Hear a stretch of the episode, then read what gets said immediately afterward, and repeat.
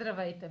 Вие сте с прогнозата на AstroTalks. Аз съм Роше, а това е седмичният хороскоп за периода от 30 август до 5 септември.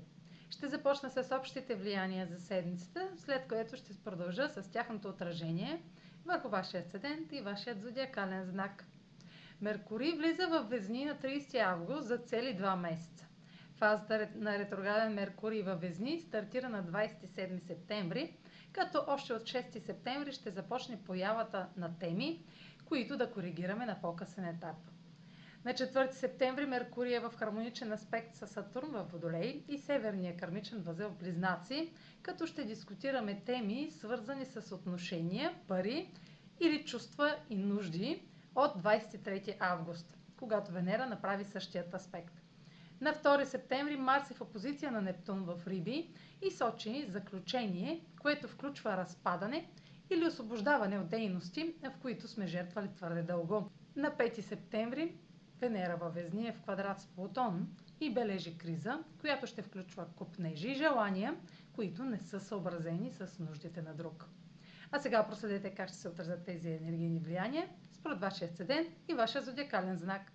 Седмична прогноза за Седен Водолей и за Зодия Водолей.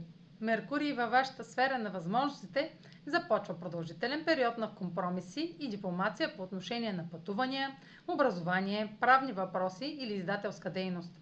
Аспектите с Сатурн във Водолей и Северния възел реактивират възможност от 23 август – Вашият преглед на правилата или условията, укрепване на границите или преоценка на отговорностите може да помогнат за потвърждаване на официален ангажимент за бъдещето. Това може да включва творческа работа или възможност да изразите истински кои сте. Марс във вашата сфера на споделените ресурси в опозиция на Нептун сочи повратна точка, свързана с дългове, данъци, заеми, финанси на партньор, интимност или психологичен въпрос – стари страхове, дългове могат да се размият или може да се отдръпнете от нече по-дълбоко влияние върху вас. Също така може да се разкрие иллюзия относно сигурността.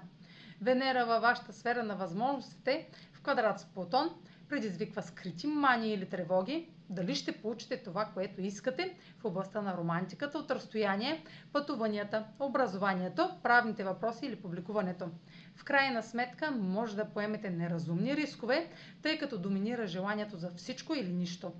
В някои случаи зад колисни намерения може да наклонят везните в несправедлива посока. Това е за тази седмица. Може да последвате канала ми в YouTube, за да не пропускате видеята, които правя.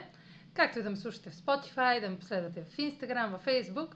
А за онлайн консултации с мен може да посетите сайта astrotalks.online, където ще намерите услугите, които предлагам, както и контакти за връзка с мен.